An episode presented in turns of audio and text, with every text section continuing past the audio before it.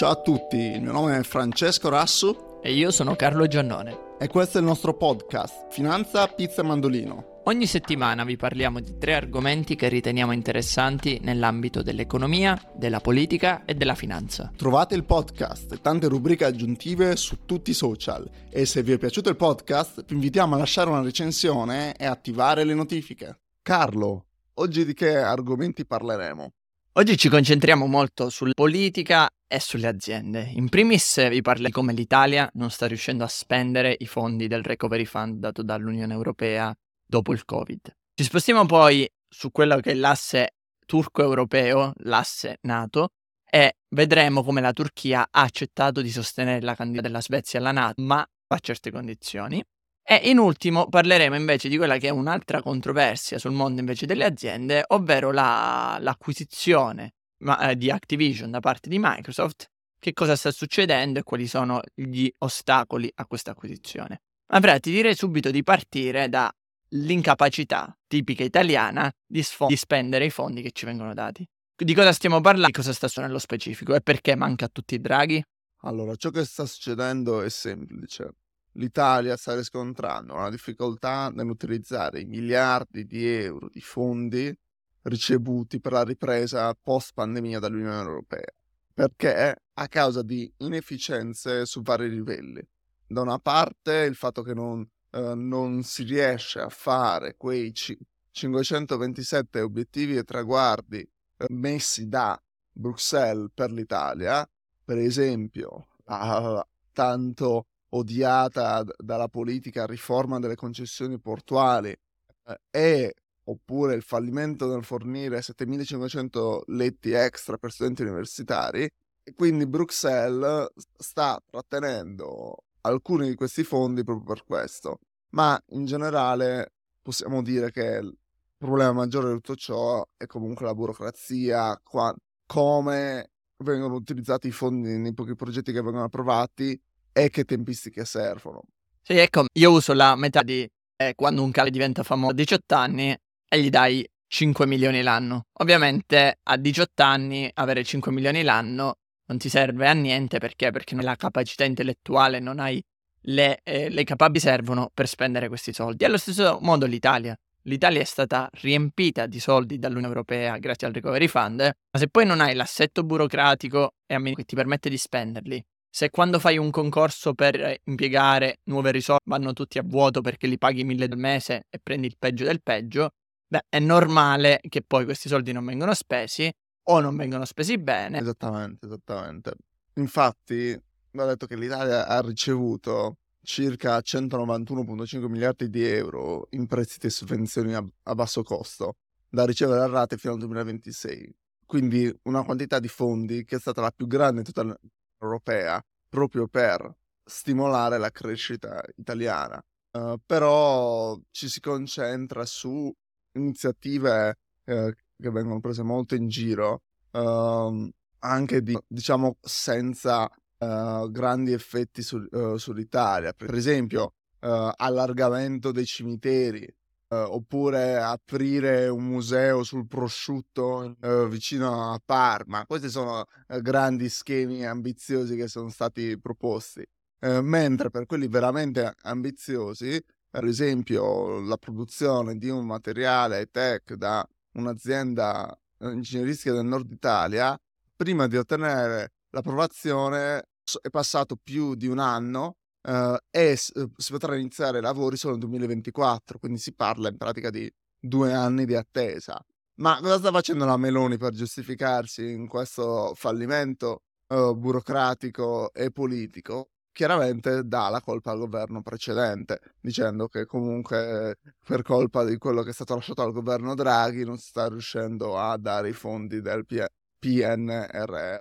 Ciambella la Meloni e il suo governo hanno una responsabilità perché diversamente da Draghi non hanno, diversamente da Draghi, hanno un elettorato da soddisfare. E quindi ovviamente il problema delle concessioni è un problema perché non, se diciamo fai questa riforma non puoi proteggere quella che è una delle lobby che ti porta voti in Parlamento, lo stesso i tassi e così via dicendo. A parte però voglio scagliare una lancia a favore del governo perché comunque tutti questi soldi dati l'Italia non è l'unico paese che sa dare subito tutti questi soldi dicendo devi fare tre anni ai suoi tempi capiamo come sia. Ad esempio il Museo del Prosciutto.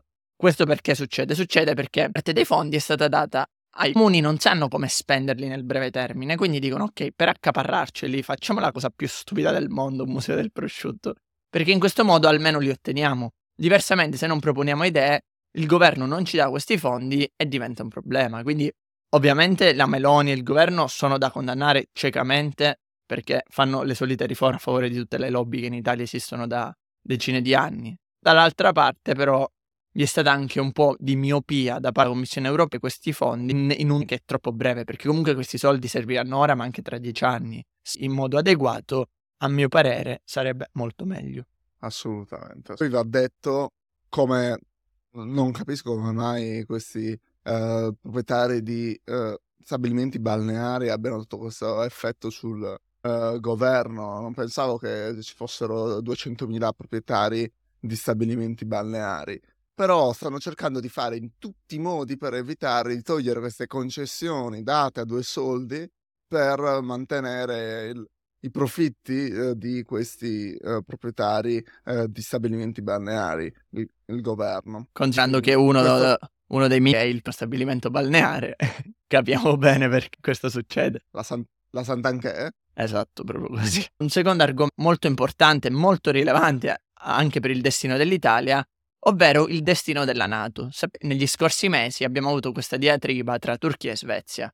La Svezia vuole entrare a far parte della Nato in modo da essere protetta in caso di invasione russa, abbastanza improbabile, ma qualora avvenisse, ma la Turchia non aveva accettato dicendo che la Svezia stava proteggendo dei curdi e stava proteggendo dei ribelli al regime di Erdogan. Dopo tante, tante negoziazioni, la Turchia ha accettato di sostenere la candidatura della Svezia alla Nato. In cambio, la Svezia si impegna a, eh, diciamo, supportare quella che è l'entrata della Turchia nell'Unione Europea. Questo, già vi dico subito, è una cosa infattibile. Perché? Perché nel Parlamento europeo i seggi sono assegnati ai diversi stati in base alla popolazione. Se la Turchia entra nell'Unione Europea, la Turchia sarebbe il paese con più cittadini, quindi con più seggi nel Parlamento europeo, quindi ogni, dico ogni decisione del Parlamento europeo sarebbe dettata dalla Turchia.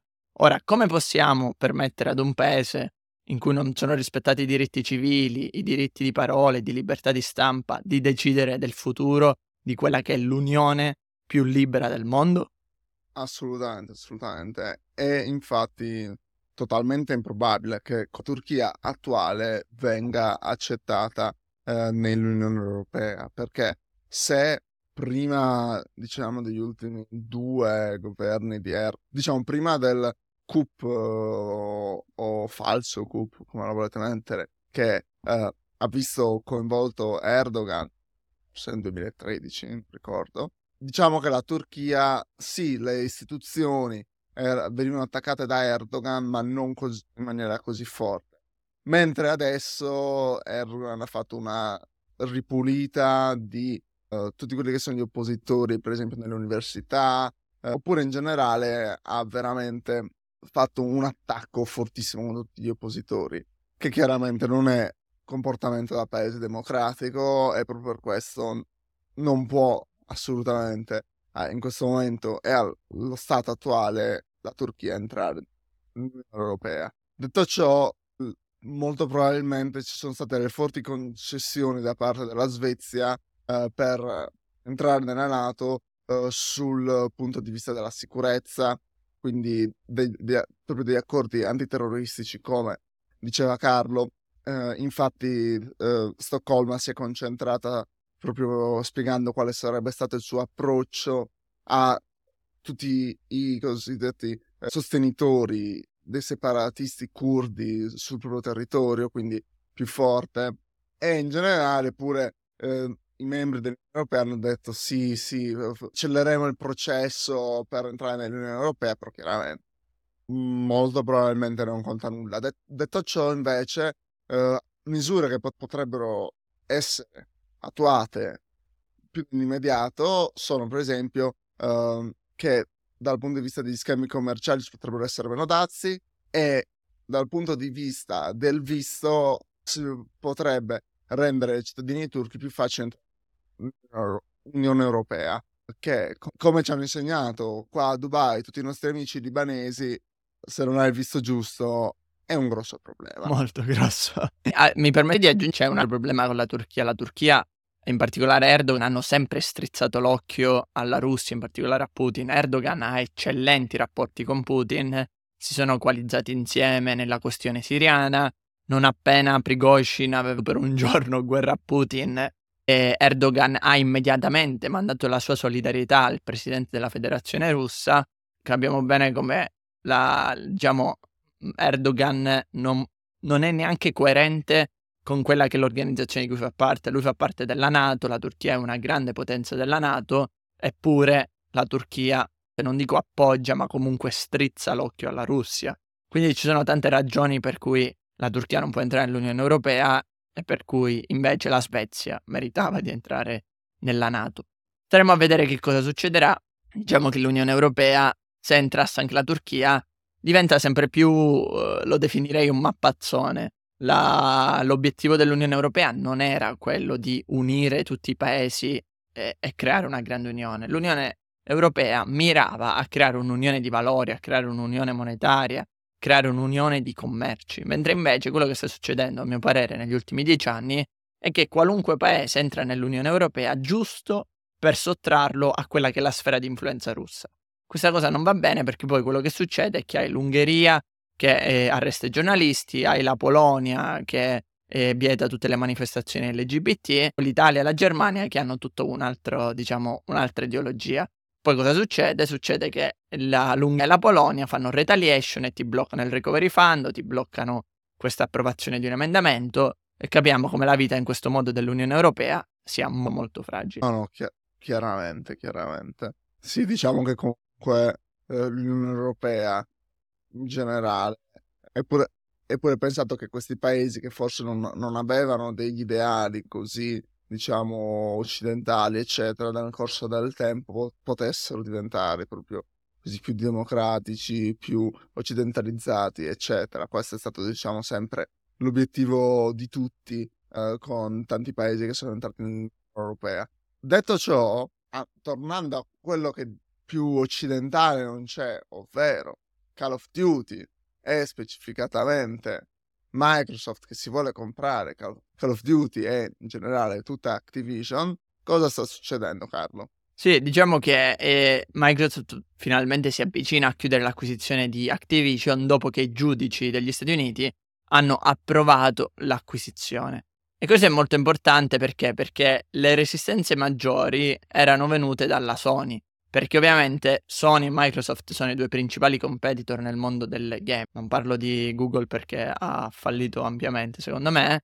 Sì, ovviamente. Mentre Apple invece più sul, diciamo, dei, dei giochi per smartphone, Sony è mai di fare lobby in qualche modo per evitare questa acquisizione. Blizzard è super strategica perché consolida la presenza nel mercato dei videogiochi, ti permette di sfruttare l'enorme popolarità di Call of Duty per, eh, diciamo, promuovere quella che è la, l'Xbox, quello che è l'Xbox Game Pass e quant'altro, e quindi sferra un colpo fortissimo nel mondo del gaming sia a Sony sia a Nintendo. Fra, ci sono altre ragioni per cui è stato fatto questo e per cui Sony è così ostile a questa acquisizione?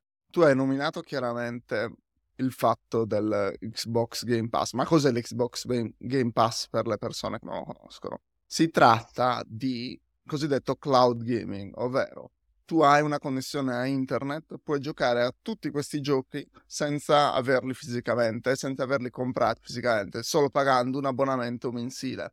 E, e con l'aggiunta di Call of Duty, la proposition del cloud gaming di Microsoft e di Xbox sarebbe molto più forte. Poi, in terzo luogo, Microsoft non ha una presenza forte nel mercato del gaming mobile che ricordiamoci che è metà dell'intero go- mercato mondiale del gaming, quindi importantissimo. E acquisendo Activision acquisirebbe Zynga. Zynga, eh, grande produttrice di giochi mobili, permetterebbe a Microsoft di diventare la terza azienda nel mondo eh, del mobile gaming eh, quindi pure questo è estremamente importante. Quindi, diciamo, queste erano le motivazioni di Microsoft. Però va detto pure che eh, in generale quello che... perché la Corte d'Appello... Cosa sta succedendo con il deal di Microsoft? La Corte d'Appello americana ha... Eh, scusa, scusate, il primo grado americano uh, si è, ha fatto passare il deal. Adesso l'azienda, il regolatore americano, l'FTC, vuole fare l'appello, mentre eh, nel Regno Unito è stato bloccato, però dato, eh, ha detto il, regolatore del Regno Unito che riconsidererà la propria posizione vedendo che al primo grado eh, è stato approvato dal giudice americano. Uh, perché va detto pure che è molto strana questa posizione de- del Regno Unito perché per esempio uh, nell'Unione Europea è stato, uh, è stato approvato considerando che comunque in generale dal punto di vista della competi- competizione, antitrust eccetera l'Unione Europea è sempre estremamente severa. Sì, è qua che vorrei far venire la mia anima su dicendo che comunque a mio parere è quanto mai assurdo come ormai ci siano queste posizioni dominanti e come l'antitrust sia passi fronte ad aziende come Microsoft, ad aziende come Amazon, come Facebook, tante aziende che si stanno espandendo orizzontalmente, verticalmente, che hanno 250 business, che ormai controllano ogni aspetto tecnologico della tua vita e controllano ogni dato che passa dalle piattaforme tecnologiche. Non può, la Vestager lo stava già facendo come autorità della concorrenza nell'Unione Europea, sarà importante dire a queste aziende break up create diciamo delle sub separate perché la posizione al momento a mio parere è molto molto vicina a una posizione dominante del mercato che distorce il mercato in cui i prezzi nel mercato sono controllati da poche aziende, in cui i consumatori hanno davvero poca scelta e poca libertà. Però va detto che molte volte il criterio per eh, proprio un problema di antitrust ha portato danno ai consumatori e questo danno molte volte non, non c'è. Per esempio, uh, Facebook, ok, possiede la maggior parte de- del mercato dei social, ma per caso ti sta facendo pagare per questi servizi sui social? No, quindi teoricamente un danno ai consumatori, secondo il criterio classico, non lo sta portando. Mentre, per esempio, perché Microsoft eh, ai tempi eh, fu uh, distrutta quasi dall'antitrust americano?